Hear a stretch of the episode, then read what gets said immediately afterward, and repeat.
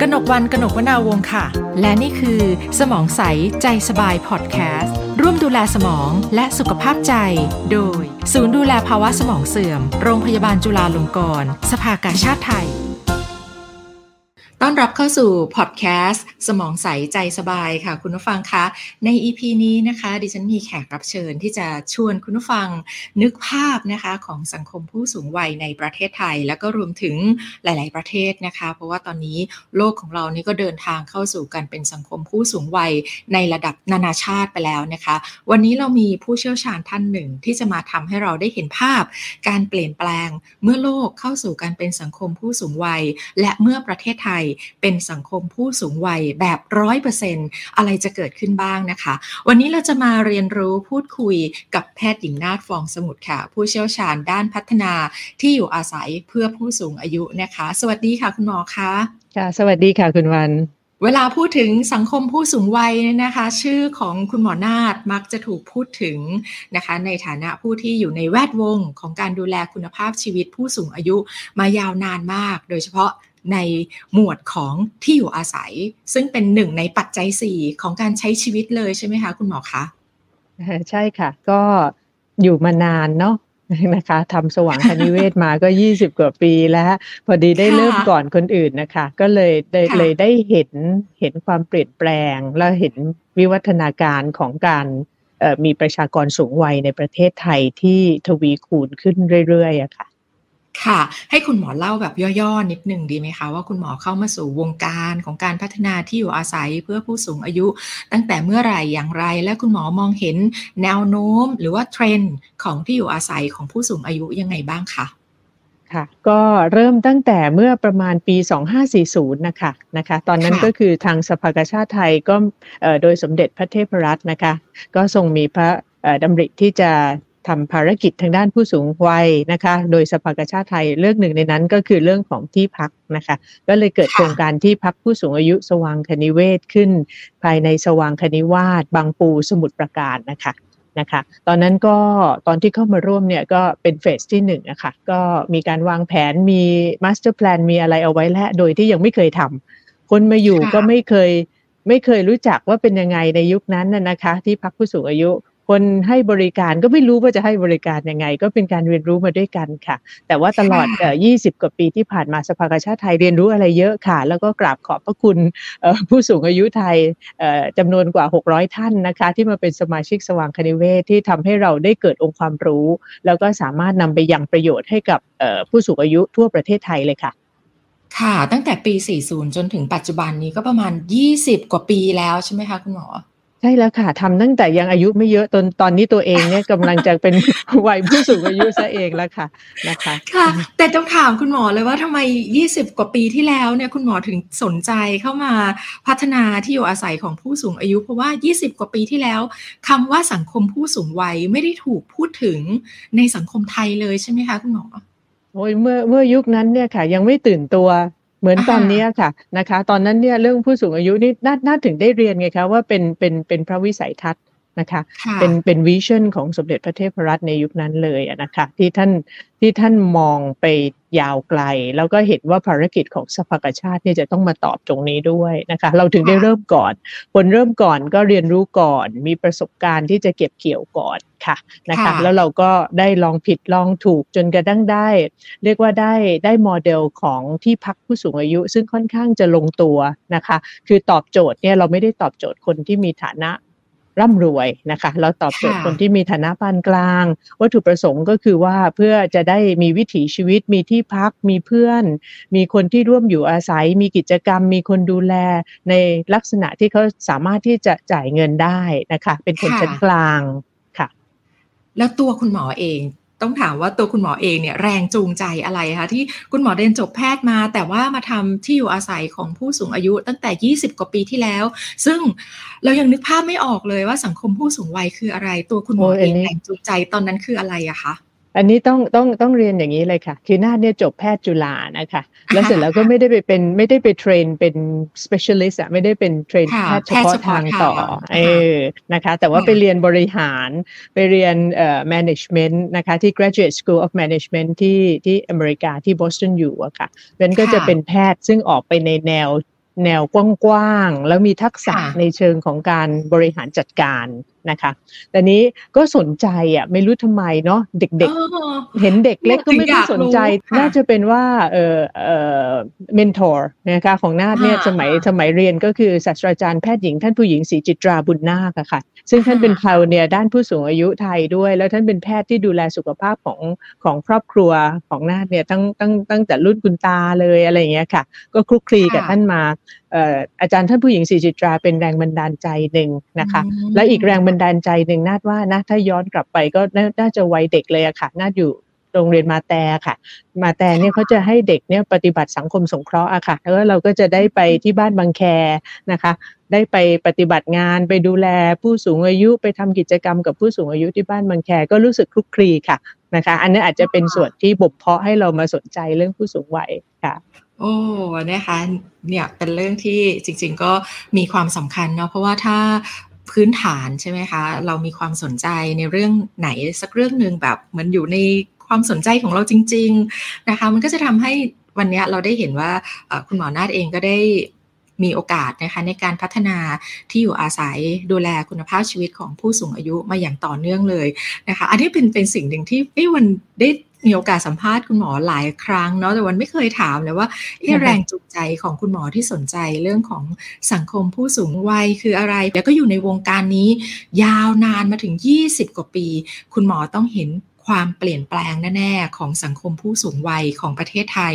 จาก 20 กว่าปีที่แล้วจนถึงปัจจุบันมีการเปลี่ยนแปลงอะไรที่น่าสนใจบ้างค่ะ คือคือที่น่าสนใจก็คือณณวันที่เราเริ่มสว่างคณิเวศนะคะก็อย่างที่เรียนก็คือต่างคนต่างก็ไม่รู้ว่ามันคืออะไรนะคะ ภาพในวันนั้นเมื่อตอนที่เราเริ่มเมื่อปี 40 เนี่ย คนก็เข้าใจว่าเราคือบ้านบางแคนะคะก็คือเป็นลักษณะของสถานสงเคราะห์บริบทของสังคมเองก็เหมือนตราบาปเนาะสำหรับท่านผู้สูงอายุซึ่งไม่ไม่ได้มีลูกหลานดูแลอะไรเงี้ยค่ะเหมือนกับว่าถูก ถูกทอดทิ้งด้วย หรือว่าสิ้นไร้ไม้ตอก ไม่มีลูกหลานที่จะดูแลอะไรทำนองอย่างเงี้ยค่ะ แต่พอพอเปลี่ยนแปลงไปนะคะ เวลาเปลี่ยนไปเนี่ยนะคะ ตัวเราเองก็ได้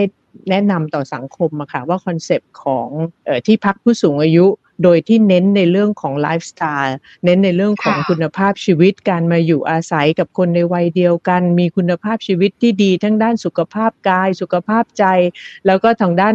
เศรษฐกิจสังคมอะไรต่างๆ ด้วยเนี่ยค่ะสังคมก็รับรู้ไปเยอะขึ้นเรื่อยๆ ประกอบกับสภาพตัวสังคมเองเนี่ยค่ะมันเปลี่ยนนะคะคุณวันนะคะ ก็คือชัดเจนเลยก็คือว่าครอบครัวเล็กลงและครอบครัวขยายที่จะอยู่กันหลายๆเจเนอเรชันก็เล็กลงนะคะจำนวนคนที่โสดก็เยอะมากขึ้นนะคะจำนวนคนที่แต่งงานแล้วไม่มีบุตรนะคะ หรือว่ามีบุตรแล้วก็บุตรก็ต้องแยกครอบครัวไปไปทำงานนู่นเนี่ยเดี๋ยวนี้มัน globalization นะคะไปทำงานต่างประเทศต่างเมืองก็ไม่ได้อยู่ดูแลตัวผู้คุณพ่อคุณแม่คุณตาคุณยายผู้สูงวัยอะค่ะ เพราะฉะนั้นในเรื่องของที่พักผู้สูงอายุก็เลยเหมือนจะตอบโจทย์ ตอบโจทย์สังคมได้พอดิบพอดีเลย มันก็ประจวบกับที่สว่างคณิเวศเนี่ยค่ะนะคะพอเราเปิดมาได้สัก สักประมาณสักสิบปีนะคะเชื่อไหมคะ ถ้าถ้าเป็นธุรกิจเนี่ยล้มละลายจนไม่รู้จะว่ายังไงและเป็น NPL นะคะ เพราะว่าเราใช้เวลาในการขาย phase แรกเนี่ยเพียงร้อยหกสิบแปดห้องเนี่ยนะคะ ใช้เวลาตั้งสิบปีเนี่ยกว่าจะหมด แต่แต่สิบปีนั้นเนี่ยคือในช่วงหลังๆเนี่ยคือตลาดมันใช่และตลาดต้องการและเข้าใจ Product แล้วนะคะทางนี้พอพอพอ phase ที่หนึ่งหมดเนี่ยบอร์ดของสภากาชาติบอกถ้าอย่างนั้นถ้า timing มันใช่แล้วแล้วเราก็สั่งสมประสบการณ์เรียนรู้ในการให้บริการมาได้ดีพอเนี่ยก็มีความมั่นใจที่จะให้ทำเต็มสเกลตาม master plan ก็เลยมอบหมายให้นาดเนี่ยค่ะนะคะเป็น project manager ที่จะทำ phase ที่ 2 อีก 300 ห้องนะคะก็ในยุคนั้นเนี่ยก็ได้ที่คนที่เราคุ้นเคยกันนะคะอาจารย์ไตรรัตน์จารุทัศน์จากคณะสถาปัตย์จุฬานะคะได้เข้ามาช่วยในเรื่องเลยเป็นเป็นผู้เชี่ยวชาญด้านสถาปัตยกรรมเพื่อผู้สูงวัยเลยใช่ไหมคะใช่ค่ะ ก็ได้มาช่วยออกแบบเนี่ยนะคะคือออกแบบเที่ยวนี้เนี่ย มีองค์ความรู้แล้วเราตอนเฟสหนึ่งนี่จริง ๆ คือไม่รู้เลยนะ แล้วมันก็มีอะไรที่มันไม่ถูกต้องหลายอย่างอะค่ะ แต่นี้ก็ต้องขอบคุณเฟสหนึ่งที่เราให้สะสมองค์ความรู้รู้ว่าอะไรควรทำอะไรไม่ควรทำนะคะ แล้วก็นำมาใช้ในเฟสที่ 2 แล้วเฟสที่2เนี่ยลงตัวนะคะแล้วก็สามารถที่จะขายหมดภายใน 12 เดือน หลังจากที่เราล้อนฉีก300 ห้องไป แล้วหลังจากที่เราเปิดเฟสหนึ่งเฟสสองแล้วอินทิเกรตจนอยู่อาศัยได้ดีแล้วเนี่ย สว่างคณิเวศถูกใช้เป็นต้นแบบค่ะ ทางเราก็เอาใจช่วยสนับสนุนนั่นนะคะ ให้ให้ไปได้ดีเพื่อที่จะได้ตอบโจทย์ผู้สูงอายุไทยชั้นกลางได้ค่ะค่ะก็เหมือนว่าสสว่างคณิเวศเนี่ยเหมือนเป็นที่อยู่อาศัยที่มาก่อนการไหมคะคุณหมอ คือมาก่อนก่อนก่อนที่ ประเทศไทยจะเป็นสังคมผู้สูงวัย แต่พอจนถึงนับปัจจุบันนี้เนี่ยต้องเรียกว่าที่อยู่อาศัยในรูปแบบนี้กำลังเป็นที่ต้องการ เพราะว่าปีนี้ 2565 เนี่ยเป็นปีที่ประเทศไทยก็เป็นสังคมผู้สูงวัยแบบร้อยเออเรียกว่าสมบูรณ์แล้วใช่ไหมคะคุณหมอ ขณะที่ปี 2564 เนี่ยก็เป็นปีที่อัตราการเกิดของประชากรเนี่ยต่ำสุดเป็นประวัติการด้วย ทั้งสองปัจจัยนี้ มีส่วนทำให้โครงสร้างประชากรสังคมผู้สูงวัยกระทบอย่างไร แล้วมันจะส่งผลไปถึงรูปแบบของที่อยู่อาศัยในอนาคตยังไงคะ คุณหมอในในความเห็นคุณหมอค่ะ คือคือคุณวันพูดถูกแล้วล่ะค่ะนะคะ ตอนนี้เราเป็นสังคมสูงวัยสมบูรณ์แล้วนะคะ แล้วก็อัตราการเกิดเนี่ยต่ำมากเพราะฉะนั้นเป็นปัญหาเยอะเลยในเรื่องของครอบครัวเนี่ยค่ะ ในการจะดูแลผู้สูงวัยนะคะ เพราะฉะนั้นเพราะฉะนั้นในเรื่องของแนวความคิดหรือว่า mindset ของเราที่ แต่นี้ทึงนาดว่ามันเป็นเรื่องดีนะ ที่ว่าเราจะต้องกตัญญูดูแลญาติผู้ใหญ่ คุณพ่อคุณแม่คุณตาคุณยายของเราเนี่ย แต่ว่าบริบทของสังคมที่เปลี่ยนไปเนี่ยบางทีมันทำไม่ได้จริง ๆ เพราะฉะนั้นสิ่งที่ทุกคนในสังคมรวมทั้งคนที่จะเข้าสู่วัยสูงอายุจะต้องเตรียมตัวไว้คือตนเป็นที่พึ่งแห่งตนค่ะพูดทุกๆเวทีเลยบอกว่าตนเป็นที่พึ่งแห่งตน อย่าไปหวังนะ ว่าลูกหลานเขาจะเลี้ยงเราในในแล้วอย่าไปหวังว่าเงินเสวัสดิการจากรัฐจะเพียงพอให้เราอยู่ได้นะคะเพราะเราจะจำเป็นอย่างยิ่งเลยที่จะต้องเตรียมตัว แล้วถึงจะถึงถึงถึงสนับสนุนคุณวันนะคะที่จะลงมาเล่นเอชกรุ๊ปที่ 40ถึง60 ปีนะคะ ซึ่งกลุ่มนี้แหละเป็นกลุ่มที่จำเป็นอย่างยิ่งเลย ที่จะต้องมีการเตรียมตัวที่เหมาะสม ถ้าเราจะต้องการเข้าสู่วัยสูงอายุอย่างมีคุณภาพ เตรียมตัวทั้งในเรื่องของเศรษฐกิจเรื่องการเตรียมกระเป๋าเงิน นะคะ แล้วก็เตรียมในเรื่องของสุขภาพนะคะ เตรียมในเรื่องสุขภาพกาย สุขภาพใจ แล้วก็รวมถึงในเรื่องของสังคม เรื่องของสปิริตชัลต่างๆ ด้วย จะเป็นวัยแห่งการเตรียมพร้อมเพื่อเข้าสู่วัยสูงอายุที่มีคุณภาพค่ะคล้ายๆกับว่าคนในวัยทำงานณปัจจุบันวัยกลางคนเนี่ยต้องเปลี่ยนความคิดแล้วว่าเราจะเป็นผู้สูงวัยแบบที่เราเคยเห็นพ่อแม่ปู่ย่าตายายเราสบายๆมีลูกหลานมาดูแลแบบนั้นใช่ไหมคะคุณหมอ คือคือถ้ามีอย่างนั้นเนี่ยนาดก็ก็ขอคารวะนะคะ ขอชื่นชม ขอชื่นชมทั้งครอบครัวลูกหลานทั้งหมดเลยนะคะ ว่าท่านท่านเป็นครอบครัวที่ที่มีบุญนะคะ พระดูแลท่านดีนะคะ แต่ว่าถ้าหลาย ๆ ครอบครัวที่ไม่ได้ก็ไม่ใช่ความผิดพลาดนะคะสังสังคมมันเปลี่ยนไปอย่างนั้นเองจริง ๆ แล้วก็แล้วก็การที่จะต้องเตรียมตัวและการพึ่งตัวเองนะคะเป็นเรื่องสำคัญ แต่นี้พอพอมาถึงเรื่องที่พักเนี่ยนะคะ ถึงแม้น่าทำที่พักผู้สูงอายุนะทำเรื่องของ senior living อะไร retirement homes อะไรต่างๆเนี่ยแต่เชื่อไหมคะว่าทิศทางของการดูแลผู้สูงอายุในอนาคตเนี่ยมันอยู่ที่บ้านค่ะอยู่ที่บ้านเดิมของเขาหรือที่เราเรียกว่า aging in place เนี่ยค่ะตัวเลขโชว์ชัดเจนแล้วเป็นทั้งทั่วโลกเลยนะคะ ว่าเป็นทั้งสิ่งที่เป็นความประสงค์ด้วย แล้วก็เป็นสิ่งที่รัฐบาลเองก็อยากจะให้เกิดอย่างนั้นด้วย ก็คือ aging in place คือ 80-90%ของผู้สูงอายุอะอยู่ที่บ้าน อยู่ที่บ้านเดิมของตัวเอง ถ้าจะย้ายเข้ามาอยู่ใน retirement homes แบบสว่างคณิเวศนะ หรือว่าจำเป็นจะต้องไปอยู่ใน long term care facilities เช่นพวก nursing home อะไรต่างๆ เนี่ย มีเพียง10ถึง20%เองนะคะ เพราะฉะนั้นเนี่ยนโยบายต่างๆของรัฐเองเนี่ยจะจะจะค่อนข้างสนับสนุนเท เทไปในทางที่ให้ aging in place คืออยู่ที่บ้าน แล้วก็มีการปรับ บ้านให้เหมาะสม มีการดึงบริการสุขภาพบริการต่างๆ เข้าไปหาที่บ้านเป็น health care at home มากขึ้น ส่วนของที่พักผู้สูงอายุอะค่ะ ก็ยัง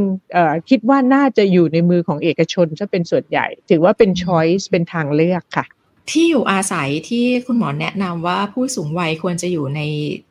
ที่เดิมของตัวเองถิ่นฐานตั้งต้นของตัวเองมันมีความสำคัญกับคุณภาพชีวิตของท่านยังไงคะ คือคือชัดเจนนะคะนะคะ ก็คือหนึ่งก็คือเอ่อในกรณีที่ท่านมีบ้านเป็นของตัวเองอยู่แล้วเนี่ยก็ไม่ต้องขวนขวายนะคะ เพราะว่าการที่จะย้ายเข้าไปอยู่ในที่พักแบบสว่างคณิเวศ หรือว่า senior living ภาคเอกชนเนี่ยท่านก็จะต้องขายบ้านเก่าก่อนใช่ไหมคะแล้วถึงจะย้ายเข้ามาอยู่ในที่ใหม่ ซึ่งในประเทศไทยเอาณวันนี้เนี่ยตลาดรองที่จะรองรับในการขายบ้านเป็นตลาดมือสอง แล้วเพื่อที่จะย้ายเข้าไปอยู่ที่ใหม่เนี่ยมันยังไม่ค่อย ไม่ค่อยแข็งแรงเท่าที่ควรนะคะ แต่ในอนาคตเนี่ยคงจะดีขึ้นเรื่อยๆ เพราะฉะนั้นการอยู่บ้านเก่าของท่านเนี่ยก็จะอยู่ในบ้านที่ได้รับการปรับปรุงอะค่ะ ไม่ใช่อยู่ไปแบบเคยอยู่มาเมื่อประมาณ 30-40 ปีแล้วจะเหมือนเดิมนะคะ ก็ต้องมีการปรับปรุงให้สภาพแวดล้อมเนี่ยปลอดภัย แล้วก็ใช้งานได้สะดวกนะคะ แล้วก็ยังถ้าถ้ามีสมาชิกในครอบครัวก็ยิ่งดีมีลูกหลานอยู่ด้วยนะคะ ก็จะไม่เหงานะคะ แล้วก็อีกส่วนหนึ่งก็คือการอยู่ที่บ้านเดิมเนี่ยไม่ได้หมายความว่าให้ท่านอยู่แต่ในบ้าน แต่หมายความว่าในพื้นที่สาธารณะต่างๆ ของกทมของประเทศไทยเนี่ยค่ะ จะต้องมีพื้นที่ให้ผู้สูงอายุที่อยู่ที่บ้านเนี่ยสามารถที่จะมาสังสรรค์ทำกิจกรรม มาทำงาน หรือร่วมกิจกรรมทางสังคมต่างๆนะคะ ยกตัวอย่างเช่นก็อาจจะเป็นสวนสาธารณะ อย่างเช่นสวนลุมนะคะ ซึ่งเราก็จะเห็นผู้สูงอายุ มากมายเลยเนี่ยมาออกกำลังแล้วมีสังคมกันนะคะ อันนั้นเราเรียกนาดเนี่ยมองมองสวนลุมว่าเสมือนเป็น day careของผู้สูงอายุนะคะคือช่วงกลางวันช่วงเช้าก็มาออกกำลัง ในอนาคตก็จะมีธุรกิจเอกชนเกิดขึ้นมากมาย รวมทั้งรวมถึงโรงพยาบาลจุฬาเองนะคะ อย่างตึกสอทอเองเราก็มีเรื่องของ Day Care Day Center เพื่อที่จะมาทำกิจกรรมพัฒนาส่งเสริมสุขภาพ พัฒนาสมองและเกิดสังคมต่างๆขึ้นค่ะ นะคะอีกส่วนหนึ่งเนี่ยเรื่องของ telemed telecare ที่จะดึงเอาเทคโนโลยีเข้าไปดูแลผู้สูงอายุที่บ้านเนี่ยค่ะจากการที่เกิดโควิดเที่ยวนี้เนี่ยการยอมรับของการใช้ telemedicine มีมากขึ้นเยอะๆเนี่ยระบบการเอาเทคโนโลยีเข้าไปดูแลผู้สูงอายุที่บ้านที่จะเชื่อมให้บุคลากรด้านการแพทย์เนี่ยสามารถใช้ tools ทางด้านเทคโนโลยีเนี่ยเข้าไปเยี่ยมเยียน check well-being ต่างๆ ได้เนี่ยก็จะเกิดขึ้นเยอะเลยค่ะ ค่ะเอ้วันกำลังนึกภาพตามที่คุณหมออธิบายเลยนะคะนี่แบบเทียบเคียงกับผู้สูงอายุที่บ้านตัวเองเนาะอย่างอย่างคุณแม่อย่างเงี้ยอ๋อตอนที่ท่านอายุมากแล้ว แล้วเราจะต้องย้ายที่อยู่เนี่ยวันรู้สึกว่าเป็นปัญหากับผู้สูงวัยเยอะมากการย้ายที่อยู่ตอนที่ท่านอายุมาก เพราะว่าท่านจะไม่คุ้นชินกับ สถานที่บรรยากาศใหม่ ๆ แต่ว่าท่านยังมีความผูกพันกับสถานที่ดั้งเดิม แล้วอันนี้ไม่แน่ใจว่ามันเกี่ยวกับเรื่องของสมองของผู้สูงวัยด้วยไหมคะ คุณหมอว่าพอท่านอายุมากแล้วไอ้การจะมาปรับเปลี่ยนวิถีชีวิตใหม่ ๆ ที่อยู่ใหม่ ๆ เลยเนี่ย มันเป็นเรื่องใหญ่มากสำหรับผู้สูงอายุเลยไหมคะ แน่นอนเลยค่ะนะคะ การการเปลี่ยนแปลงทั้งหลายเนี่ยมันยากสำหรับสมองของผู้สูงอายุ ซึ่งซึ่งซึ่งได้แอดวานซ์ก้าวหน้าไปไกลแล้วอะไรทำนองนี้นะคะจำนวนหนึ่งที่ที่ปรับเปลี่ยนย้ายย้ายที่พักเนี่ยนะคะจากประสบการณ์นาทั้งจากที่สว่างคณิเวศ แล้วก็จากภาคเอกชน ซึ่งตอนนี้เรากำลังทำอยู่นะคะ พบเลยนะคะว่าจะพบกับคนจำนวนส่วนหนึ่งของสังคมก็คือเป็นคนโสด นะคะ ซึ่งอาจจะอยู่คนเดียวไม่มีคนดูแล แล้วก็มีอะไรที่เป็นตัวทริกเกอร์อะค่ะ เป็นตัวทริกเกอร์ให้เขาเริ่มกลัวแล้ว เริ่มหกล้มแล้วไม่มีคนมาช่วยนะคะ เริ่มทำให้เขากลัวแล้วโอ้ยเดี๋ยวมันเกิดขึ้นเหตุขึ้นอีกเนี่ยแล้วใครจะช่วยฉันอะไรทำนองเนี้ยนะคะ อีกส่วนหนึ่งที่น่าพบก็คือสองคนตายายค่ะสองคนตายายไม่มีลูกนะคะ แล้วก็อาจจะมีปัญหาด้านสุขภาพบ้าง มีแมวเป็นลูกกันหรืออะไรทำนองอย่างเงี้ยนะคะ ก็จะสนใจในลักษณะที่ว่าลดขนาดเขาเรียก downsizing ลดขนาดความภาระของการที่ต้องดูแลบ้านหลังใหญ่ๆเนี่ยค่ะในวัยหนุ่มสาวหรือวัยทำงานเนี่ยบ้านหลังใหญ่ ๆ เป็นตัวแสดงถึงความ สำเร็จในชีวิตเนี่ยนะคะ แต่ว่าพอพอเวลาสูงวัยแล้วนี่มันคือภาระ เพราะฉะนั้นถ้า exit ออกจากบ้านเก่า หรือออกจากบ้านเก่าขายออกไปได้แล้วลดขนาด มาอยู่ในห้องพักขนาดที่เหมาะสมสองคนสักร้อยี่สิบตารางเมตร อย่างที่เราดูแลอยู่เนี่ยค่ะ ก็ลดภาระเรื่องของการที่จะต้องดูแลทรัพย์สินอะไรต่างๆนะคะ แล้วก็ทำให้ใช้ชีวิตได้มีความสุขมากขึ้น แล้วก็อยู่ใกล้บุคลากรทางด้านสุขภาพที่จะคอยดูแลให้ความช่วยเหลือค่ะ ค่ะอ่าอันนี้เป็นภาพรวมนะคะของรูปแบบที่อยู่อาศัยที่ก็จะค่อยๆ ปรับเปลี่ยนไปตามสถานการณ์ของสังคมผู้สูงวัยนะคะ แต่ตะกี้นี้ที่เราคุยกันเนี่ยว่าจริง ๆ แล้วณปัจจุบันประเทศไทยเป็นสังคมผู้สูงวัยแบบสมบูรณ์ ก็จริงแต่ยังไม่ใช่ขั้นสุดใช่ไหมคะคุณหมอ ยังมีขั้นที่เราจะต้องเป็นสังคมผู้สูงวัยแบบสุดยอดรออยู่ในอนาคตอีกซึ่งสถานการณ์ที่จะเกิดขึ้นในอนาคตก็คือจะเป็นซึนามิผู้สูงวัย อยากให้คุณหมออธิบายนิยามของของคำคำนี้หน่อยค่ะค่ะซึนามิผู้สูงอายุเนี่ยนะคะ เออนาดไม่ได้เป็นคนบัญญัติเองนะจริง ๆ มาจากสถาบันประชากรศาสตร์ของทางรามาเนี่ยนะคะ ซึ่งซึ่งจริง ๆ แล้วใช้ใช้คำนี้มาเป็นสิบปีแล้วนะคะ ในวัยในวันที่คนยังไม่ไม่ตื่นตระหนก เท่าเท่าทุกวันนี้นะคะ หมายความว่ากลุ่มคนที่คนไทยที่เกิดเยอะอะค่ะ จริง ๆ ก็รุ่นรุ่นรุ่นนาดนะคะ แล้วก็ลงมาเป็นรุ่นคุณวันอะไรทำนองอย่างเงี้ยค่ะรู้สึกว่าจะเริ่มตั้งแต่ปี 2506ไหมคะคุณหมอ ใช่แถวๆนั้นแหละนะคะรุ่นที่แบบว่าประชากรเกิดล้านเนี่ยเกิดปีละล้านคนปีปีละล้านกว่าคนเขาเรียกรุ่นเกิดล้านนะคะแล้วเป็นอย่างเงี้ยมา มา 20 ปีโดยประมาณนะคะ เพราะฉะนั้นกลุ่มนี้ค่ะ ปีประมาณสักปีหน้าหรืออีกสักปี 2 ปีเนี่ยค่ะเขาจะเข้าสู่วัยวัย 60 แล้วเขาก็จะทยอยเข้าสู่ฝั่งเป็นสึนามิคลื่นสึนามิซึ่งเข้าสู่ฝั่ง ซึ่งความหมายก็คือว่าทุก ๆ ปีเนี่ยจะมีคนที่มาเป็นคนสูงอายุเติมเข้ามาในประชากรประเทศไทยในปีละล้านกว่าคน ปีละล้านคนปีละล้านกว่าคนในขณะที่ที่เรามีเด็กเกิดใหม่ปีหนึ่งเนี่ยตอนนี้กำลังกำลังจะลุ้นอยู่ว่าจะต่ำกว่าห้าแสนหรือเปล่าอะไรอย่างเงี้ยนะคะเพราะฉะนั้นจริง ๆ แล้วถามว่าเป็นเรื่องน่าน่าตระหนักและตระหนกไหมเนี่ย ดรวิพันธ์ประจวบเหมาะทางสถาบันประชากรศาสตร์จุฬาเนี่ยค่ะพูดเสมอเลยว่าเราต้องตระหนักและตระหนกด้วย แต่ปรากฏว่าก็ไม่ค่อยมีคนตระหนกด้วยกับพวกเราเท่าไหร่นะคะ เราก็พูดไปเรื่อยๆ เพราะว่าไงคะ เพราะว่าถ้าไม่มีการเตรียมตัวที่พร้อมของกลุ่มสึนามิเนี่ยค่ะกลุ่มนี้นะคะ ก็จะเป็นภาระทางด้านการเงิน และด้านสุขภาพของรัฐอย่างมากเลยค่ะนะคะจึงได้บอกว่าเนี่ยจริง ๆ ต้องมาเตรียมกลุ่มนี้นะคะ ให้เขาพร้อม แล้วก็เขาสามารถจริง ๆ แล้วเขาก็ไม่ได้อยาก ถ้าไม่มีความจำเป็นเนี่ยเขาไม่อยากจะพึ่งใครนะ mindset ของคนที่เข้าสู่วัยสูงอายุเนี่ยอย่างหนึ่งที่เป็นเรื่องสำคัญเลยเรื่องของการพึ่งพาตัวเองได้ค่ะ ทุกคนอยากจะพึ่งพาตัวเองให้ได้ เพียงแต่ว่าถ้าเตรียมตัวมาไม่ดีพอ แล้วยิ่งมาเจอวิกฤตโควิดนะ อันนี้ที่น่ากังวลจากโควิดเที่ยวนี้เลยเนี่ยโควิดเนี่ยทำลายล้าง savings เงินเก็บ ของคนวัยต่างๆเนี่ยไปเยอะ แล้วแม้กระทั่งเงินเก็บของรัฐบาลเองนะคะหรือเงินเงิน retirement ของกองทุนก็เลยทำให้เงินที่เป็นเงินออมที่จะเก็บไว้ใช้ในระยะยาวเนี่ยถูกดึงมาใช้ในระยะสั้นในช่วงนี้ เพราะฉะนั้นกระทบแน่นอนค่ะ กระทบแน่นอนถึงได้บอกว่า ก็ไม่รู้จะว่าไงแล้วแหละ ก็ตนเป็นที่พึ่งแห่งตนแหละเพราะฉะนั้นถ้าตัวเองช่วยตัวเองได้ก็ก็ดูแลตัวเองกันไปก่อนค่ะค่ะ คุณหมอเตือนเรื่องนี้ตลอดเลยเนาะถ้าถ้าวันจำไม่ผิดเนี่ยจะ พยายามเตือนว่าตอนนี้เราต้องตนเป็นที่พึ่งแห่งตนจริง ๆ อยากให้คุณหมอฉายภาพให้เห็นหน่อยได้ไหมคะ ในวันที่เรามีคลื่นเนาะของสึนามิผู้สูงวัย ปีละล้านปีละล้าน top up top up ไปเรื่อยๆ ไปจนถึงจุดจุดหนึ่งเนี่ย จะนำไปสู่การเปลี่ยนแปลงของสังคมไทยยังไงคะ ก็จะเป็นสังคมคนแก่ค่ะก็มองไปได้เลยแหละ ก็คือเนื่องจากว่าเนื่องจากว่าเด็กน้อยมากเลยนะคะ ก็จะเหมือนญี่ปุ่นนะญี่ปุ่นเนี่ยเขานำเราไปเห็นได้ชัดเจน ญี่ปุ่นมีอะไรเวลาที่มีคนแก่เยอะๆคนแก่ตายอย่างโดดเดี่ยว อยู่ในบ้านเยอะมาก ญี่ปุ่นมีบ้านร้างเยอะมากนะคะ จากการที่ที่คนสูงอายุของเขาเสียชีวิตไป แล้วก็ไม่มีคนมามาใช้บ้านร้างของเขานะคะ แล้วก็ แต่ญี่ปุ่นนี่ยังดีที่ว่าประเทศเขามีฐานะนะคะเพราะฉะนั้นในเรื่องของระบบรัฐสวัสดิการอะไรต่างๆ ที่จะดูแลผู้สูงอายุให้มีคุณภาพชีวิตที่ดีในประมาณหนึ่งเนี่ยไม่มีปัญหาญี่ปุ่นมีเงิน แต่คนแก่ญี่ปุ่นก็ยังเหงาใช่ไหมคะคนแก่ญี่ปุ่นก็ยังเหงา เพราะว่าต่อให้มีเงินเนี่ยเลี้ยงในเรื่องของร่างกายเรื่องของสุขภาพต่างๆ ได้ แต่มันเลี้ยงใจไม่ได้อะค่ะ นะคะใจ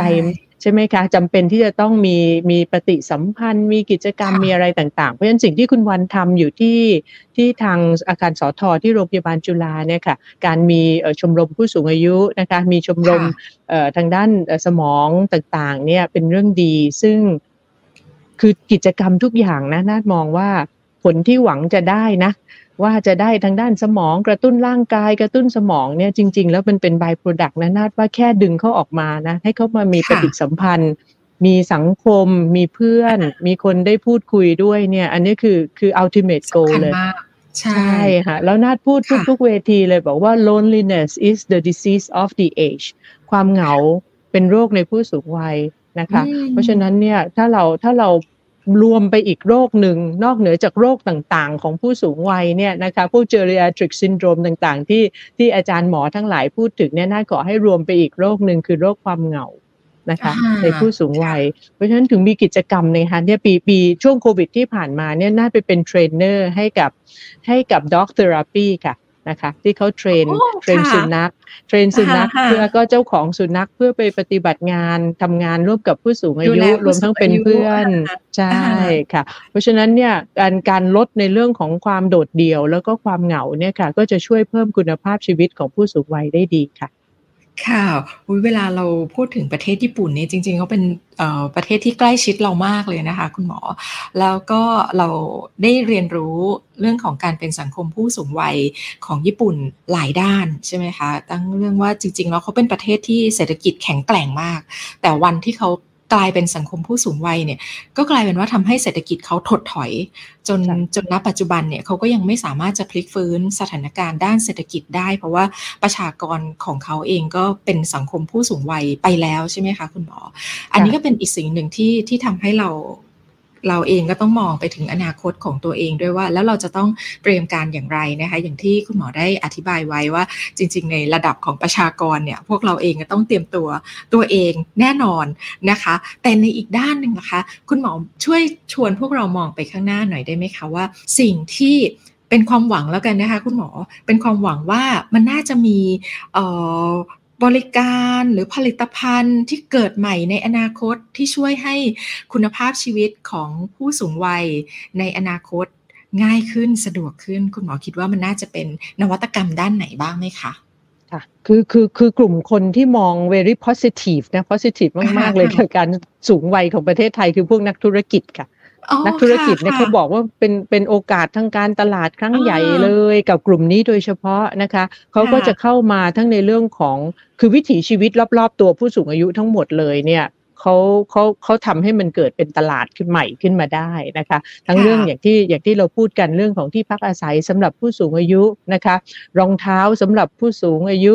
set day center ที่ทำกิจกรรมสำหรับผู้สูงอายุ และก่อนหน้านี้ก่อนที่จะเข้า session นี้นาดก็เกริ่นกับคุณวันว่าตอนเนี้ยห้างสรรพสินค้าทั้งหลายเนี่ยนะคะ ที่เขากำลังปรับตัวหลังโควิดเนี่ยเขากำลังปรับ ตัวเขานะคะในหลาย ๆ ที่เลยเนี่ยเข้ามาเพื่อรองรับว่าเป็นศูนย์ lifestyle center สำหรับผู้สูงอายุและครอบครัวนะคะ target กลุ่มผู้สูงอายุ แล้วก็กลุ่มเด็กอะไรทำนองอย่างเงี้ยค่ะ หรือ EP ก่อนหน้านั้นเราเราได้สัมภาษณ์ผู้ให้บริการ พาผู้สูงอายุไปโรงพยาบาลแบบนี้ใช่ไหมคะ ก็จะเริ่มมีบริการใช่ค่ะแล้วก็เขาก็มองเรื่องของว่าผู้สูงอายุเนี่ยค่ะสำคัญเลยคือต้องไปไหนมาไหนได้ใช่ไหมคะ พึ่งพาตัวเองได้ เพราะฉะนั้นคำว่า senior mobility ก็เป็นเรื่องสำคัญเนี่ยนะคะเราเห็นเวลาเราไปญี่ปุ่นเราเห็นมากเลยว่ามีรถที่ปรับ นะคะมีการ modify ปรับปรุงให้เหมาะกับการใช้งานผู้สูงอายุนะคะ ทั้งขับเองหรือว่ามีคนขับให้เนี่ยค่ะไอสิ่งที่เราเห็นญี่ปุ่นเนี่ยมันกำลังจะมาเป็นจริงที่ประเทศไทยแล้ว นะคะแล้วก็จะเป็นบริการในการที่จะรับส่งผู้สูงวัยนะคะ โดยบริการอย่างมีแพลตฟอร์ม มีแอปพลิเคชัน แล้วก็มีคนขับ ซึ่งผ่านการอบรม แล้วก็เข้าใจในเรื่องของการดูแลผู้สูงอายุอย่างอย่างครบวงจรอะไรเงี้ยค่ะนะคะ อนาคตก็จะเกิดขึ้นคือทุกคนมองเลยว่าเนี่ยมันมันมีความต้องการตรงนี้อยู่ นะคะดังนั้นผู้สูงอายุซึ่งอาจจะไปไหนมาไหนได้ไม่ได้ด้วยตนเองเนี่ยก็จะมีบริการอันนี้ก็มารองรับ หรือทำศูนย์ออกกำลังกายนะคะศูนย์ออกกำลังกายผู้สูงอายุปัจจุบันก็ไปทำคุณวันก็อาจจะชอบนะคะ เป็นเรื่องของการออกกำลังกายในน้ำเป็นแอควาเอ็กซ์ไซส์อะไรอย่างเงี้ยนะคะ ผู้สูงอายุก็ลงไปสนุกสนานกันได้ แต่ทั้งหมดเนี่ยที่นาดพูดถึงแล้วส่วนที่นักธุรกิจเขามองเนี่ยมันคือต้องมีเงินนะคะ ใช่ไหมคะคือต้องมีเงิน ถ้าถ้าเรามี savings มีเงินเก็บที่พอเนี่ยมันก็สามารถไปซื้อบริการความสุขต่างๆ ได้ เมื่อเราเข้าสู่วัยสูงอายุนะคะ แต่แต่กลุ่มที่น่าที่น่าเห็นใจน่าเป็นห่วงก็คือเขาไม่มีเงินเก็บไง นะคะ มีเงินเก็บไม่พอนะคะ แล้วก็อาจจะไม่มีบ้านของตัวเองได้ซ้ำไป กลุ่มนี้เป็นกลุ่มที่ที่น่ากังวล เวลาน่าดูภาพภาพใหญ่ของของของนโยบายผู้สูงอายุอะค่ะนะคะของประเทศไทยเนี่ยเราจะแบ่งเป็น 2สส่วน ก็คือส่วนที่เป็นในเมืองใหญ่แล้วเรียกเป็นเออร์เบิร์นนะคะ อย่างเช่นในกรุงเทพหรือหัวเมืองใหญ่ แล้วก็ในรูโรคือในชนบทเนี่ย เชื่อไหมคะผู้สูงอายุในชนบทของเราเนี่ยโอกาสชีวิตยังดีกว่าอยู่ในเออร์เบิร์นอยู่ในเมืองใหญ่เยอะเลย ยังไงคะยังไงคะอ่าบางทีบางทีเรานึกว่าชนบทเนี่ยแหมน่าจะขาดแคลนแต่ปรากฏไม่ใช่นะคะ พอพอลงไปคุยด้วยจริง ๆ เนี่ยนะคะ หน่วยงานต่างๆนะคะ รวมทั้งโครงสร้างรูปแบบของชุมชนในรูปของหมู่บ้านนะคะ มีโครงสร้างอย่างที่เที่ยวนี้ที่เราเห็นเลยเนี่ยมีอสม ใช่ไหมคะ แล้วก็มีอาสาสมัครต่างๆ มีสารพัดหน่วยงานองค์กรลงไปดูในระดับหมู่บ้านชุมชนเลยเนี่ยเขาไม่ขาดนะคะเขาไม่ขาดเพียงแต่ว่าอาจจะว่าเราจำเป็นต้องไปไปช่วยปรับปรุงอะไรต่างๆ ให้เขาบ้างนะคะแต่คนที่ขาดแล้วเข้าไม่ถึงจริง ๆ เที่ยวนี้เนี่ยคือจากโควิดเนี่ยพิสูจน์เลยว่าเขามีปัญหาในเรื่องของบริการสุขภาพที่จะเข้าถึงเขาคือคนที่อยู่ในกรุงเทพค่ะ คนที่อยู่ในเมืองใหญ่อย่างกรุงเทพหรือว่าหัวเมืองใหญ่ที่เป็นเออร์เบิร์นเนี่ยนะคะเพราะว่าบริบทเนี่ยเขาไม่ได้อยู่เป็นหมู่บ้านไงมันไม่ได้มีโครงสร้างนะคะ ที่จะมีผู้ใหญ่บ้านมีอสมเข้าไปดูแล แต่เป็นบริบทซึ่งต่างคนต่างอยู่ในคอนโด ต่างคนต่างอยู่ในหมู่บ้าน เพราะฉะนั้นบริการต่างๆ ก็เข้าไม่ถึง อันนี้เป็นโจทย์ใหญ่นะคะแล้วก็ผู้สูงอายุที่อยู่ในเมืองนี่ก็เป็นกลุ่มที่สะสมความเครียดสูงมากใช่ไหมคะคุณหมอ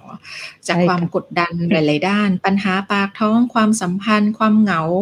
ใช่ไหมคะแล้วก็การที่จะต้องเอาตัวรอดนะคะท่ามกลางท่ามกลาง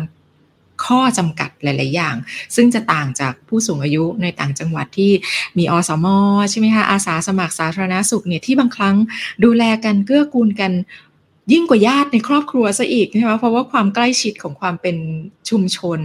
แล้วก็สังคมชนบทเนี่ยเขายังมีความเกื้อกูลกันนะคะสามารถที่จะดูแลกันอย่างใกล้ชิดเข้าอกเข้าใจกัน แล้วมีความยืดหยุ่นสูงกว่าวิถีชีวิตในเมือง อีกปัญหาหนึ่งนะคะก็คือเรื่องของสุขภาพและทีเนี้ย คุณหมอพูดในมุมที่เป็นเป็นแพทย์ได้ด้วยเหมือนกันเนาะก็คืออสถานการณ์ที่เรามีผู้สูงวัยมากขึ้น เราก็จะมีโรคที่มาพร้อมกับอายุ ที่มากขึ้นของผู้คนใช่ไหมคะความเสื่อมของอวัยวะต่างๆ ซึ่งถ้าเป็นความเสื่อมของสมองเนี่ยโอ้โหเรียกว่าเป็นจุดศูนย์รวมของการ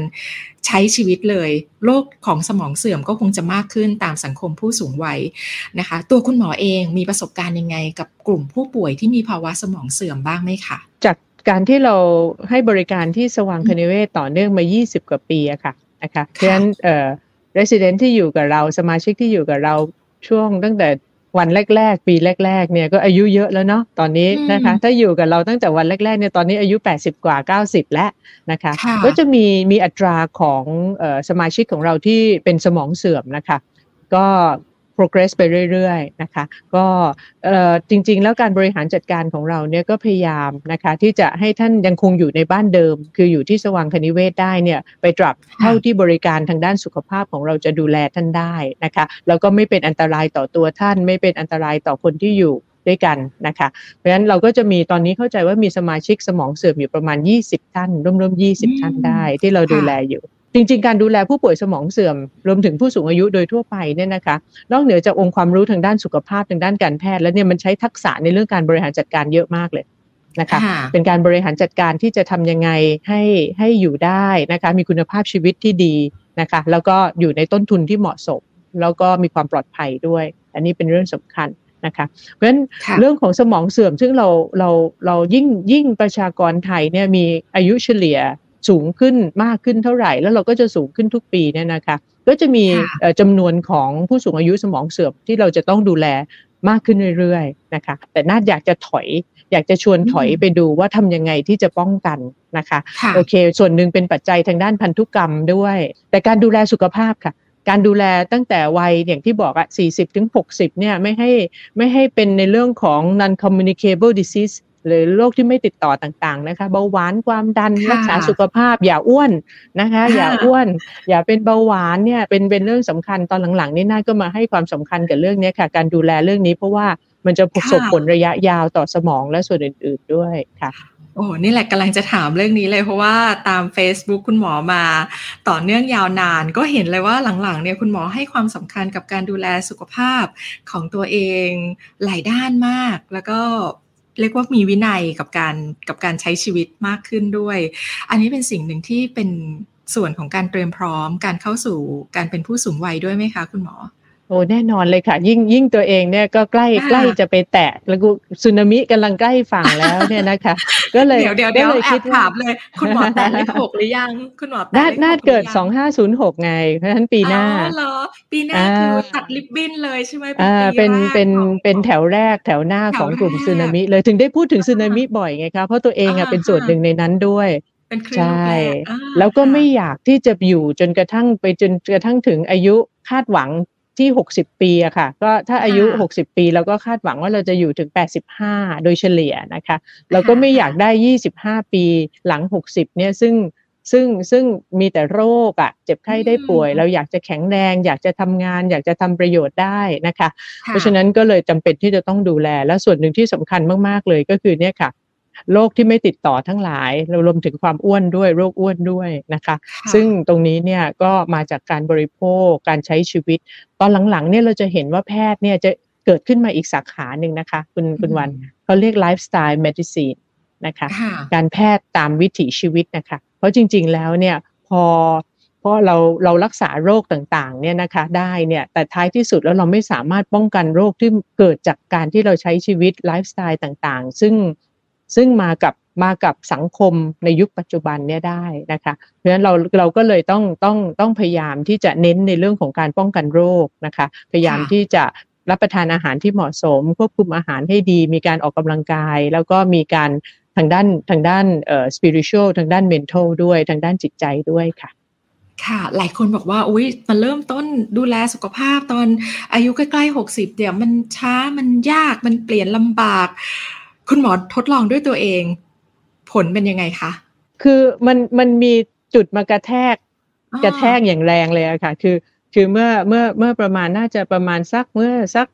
เอ่อสิบสองเดือนที่แล้วมั้งนะคะ ก็ไปตรวจสุขภาพนะคะกับอาจารย์ท่านหนึ่งที่ท่านทำเรื่อง anti aging อะค่ะ แล้วพารามิเตอร์ต่างๆ ของนาดมานี่ตกหมดเลย สอบตกหมดเลย บอกว่าแล้วเราเป็นหมอแล้วเราดูแลสุขภาพคนอื่น แล้วเรายังดูแลตัวเองไม่ได้ แล้วเราจะไปดูแลใครได้นะคะ หลังจากนั้นก็เลยมุ่งมั่นว่าโอเคละเออน้ำหนักเยอะเกินนะคะ ก็โทษโควิดไปว่าอยู่บ้านเยอะกินเยอะอะไรเงี้ยค่ะ ก็ก็ควบคุมน้ำหนักนะคะ แล้วก็ปรับวิถีการนอนนะคะ การนอนอย่างมีวินัยการนอนเพื่อให้ นอนแต่หัวค่ำเพื่อให้กรทฮอร์โมนได้ได้มาซ่อมแซมร่างกายได้ดีนะคะ แล้วก็ดูแลทางด้านจิตใจ แต่ด้านจิตใจไม่ค่อยมีปัญหาอยู่แล้วเพราะเป็นคนที่ชอบชอบออกไปทำงานทำแล้วก็เห็นคนอื่นมีความสุขเพราะฉะนั้นก็ก็คิดว่าตอนนี้เข้าเรียกว่าอยู่ในแทร็กที่ถูกต้องและ แล้วก็คงจะประประคับประคองแทร็กนี้ไปเรื่อยๆ เพื่อให้แข็งแรงทำงานไปได้ยาวๆ ค่ะ ค่ะ ผลก่อน คุณหมอบอกผลหน่อยว่าพอปรับเปลี่ยนชีวิตตัวเอง มีวินัยจริงจังกับสุขภาพแล้วผลเปลี่ยนแปลงยังไงคะ จากตอนแรกที่เกณฑ์ตกค่าเกือบทุกอย่าง เออก็ BMI นะคะ Body Mass Index ก็กลับมาอยู่ในเกณฑ์ที่ดีปกตินะคะ ไม่เกินไม่เกิน 24 25 นะคะ แล้วก็แล้วก็น้ำตาลค่ะที่สำคัญเลยในปกติน้ำตาลนาดเนี่ยจะปริมปริมอยู่ตลอดเลย fasting blood sugar เนี่ยค่ะนะคะ พอพอมาควบคุมเรื่องของเนี่ยค่ะ เรื่องของน้ำหนักเรื่องของอาหารไลฟ์สไตล์ต่างๆ ได้ดีเนี่ยน้ำตาลก็ไม่เป็นเบาหวานแล้วนะคะ ไม่งั้นจะเข้าข่ายอยู่ในเกณฑ์เป็น pre diabetic อะนะคะ ก่อนที่จะเข้าสู่เบาหวานมีความเสี่ยง ก็เลยต้องต้องดูแลตรงนี้ดีด้วยแล้วอื่นๆพารามิเตอร์อื่น ๆ ก็ออกมาดีค่ะนะคะ ตอนนี้ที่ที่ต้องเสริมสร้างเพิ่มก็เลยน่าจะเป็นเรื่องที่คุณวันมีอยู่แล้วนะคะ คือ strength ของกล้ามเนื้อนะคะในเรื่องของความอดทนและในเรื่องของความแข็งแกร่งของกล้ามเนื้อที่จะต้องสร้างต่อนะคะ เพราะว่าช่วงที่ลดน้ำหนักไปเยอะๆนี่กล้ามเนื้อก็ไปด้วยเหมือนกัน เดี๋ยวต้องกลับมาสร้างใหม่ อ่าเอาใจช่วยคุณหมอเลยนะคะ ก็ต้องถือว่าเป็นต้นแบบอีกท่านหนึ่งที่ดูแลสุขภาพร่างกายของตัวเองนะคะแล้วก็คุณหมอก็เป็นคนที่มีความแอคทีฟสูงมากใช่ไหมคะ มีกิจกรรมมีภารกิจต่างๆนะคะ แล้วก็มีสังคมที่หลากหลายด้วย อันนี้ก็ถือว่าเป็นอีกสิ่งหนึ่งที่จะทำให้เราได้ดูแลนะคะคุณภาพแล้วก็สุขภาพของสมองของเราอย่างต่อเนื่องด้วยนะคะ คุณหมอตัวคุณหมอเองมีความกังวลไหมเรื่องของ อาการหรือว่าโรคที่จะเกิดขึ้นกับสมองของตัวเองเออโดยโดยประวัติในครอบครัวค่ะ ห้อมล้อมไปด้วยคนเป็นสมองเสื่อม คุณแม่คุณแม่ก็เป็นอัลไซเมอร์นะคะ คุณพ่อที่เสียไปแล้วก็เป็น คุณป้าเป็น คุณยายเป็น คือคือมีความเสี่ยงเยอะจริง ๆ จริงๆเนี่ยว่าว่าแต่นี้เมื่อเรารู้อย่างนี้แล้วเนี่ยไอ้สิ่งที่มันเป็นเจเนติก หรือเป็นพันธุกรรม ติดตัวเรามาเนี่ยเราก็คงคงไม่สามารถไปไปแก้ไขอะไรมันได้นะคะ ในในยุคปัจจุบันนี้นะคะ แต่เราแก้ไขสิ่งที่เป็นปัจจัยแวดล้อมนะคะหรือปัจจัยส่งเสริมที่จะทำให้เราเกิดอาการสมองเสื่อมนะคะก็อย่างที่ว่าว่าก็คือ keep active นะคะทำทำกิจกรรมเจอผู้คนเยอะ ๆ นะคะ ก็ถึงแม้ บางทีงานเยอะจนรู้สึกเหนื่อย แต่ก็บางทีก็ดีเหมือนกัน ก็ทำให้เราเราเราได้ใช้สมองอยู่อยู่ตลอดเลยนะคะ แล้วก็เป็นคนที่โชคดีที่มีโอกาสวิ่งเข้ามาเสมอเลย เดี๋ยวเดี๋ยวก็จะมี ห้างสรรพสินค้าก็มามาให้ช่วยคิดแล้วบอกเนี่ยเดี๋ยวเดี๋ยวเปิดหลังโควิดทำยังไงให้มัน friendly กับผู้สูงอายุอ่าก็ได้โจทย์ใหม่ คือดูเหมือนดูเหมือนได้ออกนอกคอมฟอร์ทโซนของตัวเองอะค่ะ ได้ออกไปทำอะไรที่เป็นสิ่งใหม่ๆนะคะ แต่ว่าก็ยังคงเป็นแกนเรื่องของคุณภาพชีวิตของผู้สูงอายุนะคะ แต่ไปแตะในบริบทใหม่ ๆ ได้ได้เยอะมากขึ้น แล้วก็อีกส่วนหนึ่งก็คือตัวเย็นเย็นวิสาหกิจเพื่อสังคมด้วยนะคะที่เราออกไปดูแลผู้สูงอายุนะคะดูแลครอบครัวที่ผู้ป่วยในระยะท้ายๆเนี่ยค่ะนะคะในช่วงหลังก็ทำแล้วก็ประสบความสำเร็จดี แล้วก็ feedback สิ่งที่ได้ก็คือเมื่อวานนี้เองอะค่ะ ไปทานข้าวมีน้องผู้หญิงคนหนึ่งเดินเข้ามาบอกใช่คุณหมอนาดไหมคะ บอกใช่ค่ะ บอกหนูขอกราบขอบพระคุณเลยนะคะ เยือนเย็นเนี่ยเข้าไปดูแลคุณพ่อหนู นะคะจนที่บ้านนะคะ จนกระทั่งจากไปในระยะสุดท้าย แล้วก็ทำให้ครอบครัว แล้วก็ตัวผู้ป่วยคือคุณพ่อเนี่ยจากไปอย่างอย่างมีความสุขเป็น soft landingนะคะ ก็เขารู้สึกดี อันนี้ก็คือรีวอร์ดที่เราได้นะคะ จากงานที่เราทำนะก็ขออนุโมทนาด้วยเลยนะคะ กับ กิจกรรมหรือว่าภารกิจต่างๆเนาะที่งานของเราเองก็ส่งผลนะคะในการไปเยียวยาในการไปประคับประคองใช่ไหมคะคนอื่นๆด้วยนะคะนี่ก็เป็นสิ่งหนึ่งที่แน่นอนว่า อย่างที่คุณหมอบอกว่ามันเป็นรางวัลชีวิตเนาะแล้วก็เป็นสิ่งที่ทำให้จิตใจของเราเนี่ยก็ได้รับการดูแลแข็งแรงมากขึ้นไปด้วยนะคะทั้งเรื่องสุขภาพกาย สุขภาพใจ สุขภาพการเงินใช่ไหมคะแล้วก็สุขภาพความสัมพันธ์นะคะเป็นสิ่งที่จะทำให้เราเข้าสู่การเป็นผู้สูงวัยนะคะที่แข็งแรงและแข็งแกร่งต่อไปในอนาคตด้วยเห็นไหมคะคุณผู้ฟังคุยกับคุณหมอนาฏเนี่ยเวลาไม่พอจริง ๆนะคะ ถ้าถ้ามีเวลามากกว่านี้เราก็จะได้ได้ฟังเรื่องสนุกสนุกนะคะจากคุณหมออีกหลาย ๆ แง่มุมเลยทีเดียวนะคะ แต่วันนี้ก็ต้องขอบคุณคุณหมอมาก ๆ นะคะ ที่สละเวลามาพูดคุยในพอดแคสต์สมองใสใจสบายนะคะทำให้เราได้เห็นประเด็นนะคะ ได้เห็นสถานการณ์ แล้วก็ได้เห็นความสำคัญของการเตรียมตัวเอง เข้าสู่การเป็นสังคมผู้สูงวัย ในสังคมผู้สูงอายุของไทยด้วย ยังมีเวลาเตรียมตัวได้อยู่ใช่ไหมคะ คุณหมอ ยังทันค่ะ แล้วก็เตือนไว้เสมอนะคะสำหรับคน middle income middle class อย่างพวกเราเนี่ยนะคะ วันนี้ท่านมีเจ็ดล้านบาท เก็บไว้ในกระเป๋าเพื่อเกษียณแล้วหรือยังสำหรับกลุ่มซึนามิค่ะ ค่ะอ่าฝากเป็นคำเตือนทิ้งท้ายเอาไว้แล้วกันนะคะ ยังพอมีเวลานะคะ ที่จะเตรียมตัวได้อยู่นะคะ วันนี้ขอบคุณอย่างยิ่งเลยค่ะ แพทย์หญิงนาฏฟองสมุทรนะคะ ซึ่งท่านเป็นผู้เชี่ยวชาญด้านพัฒนาที่อยู่อาศัยเพื่อผู้สูงอายุนะคะแล้วจริง ๆ ท่านก็มีข้อมูลนะคะ เกี่ยวกับผู้สูงอายุในหลาย ๆ ด้านเลย ถ้ามีโอกาสต่อต่อไปนะคะ อาจจะต้องขออนุญาตรบกวนคุณหมอมาให้ความรู้กับพวกเราต่อนะคะ วันนี้ขอบพระคุณและสวัสดีคุณหมอค่ะค่ะ ด้วยความยินดีค่ะ สวัสดีค่ะ สมองใส ใจสบายพอดแคสต์ ร่วมดูแลสมองและสุขภาพใจ โดย ศูนย์ดูแลภาวะสมองเสื่อม โรงพยาบาลจุฬาลงกรณ์ สภากาชาติไทย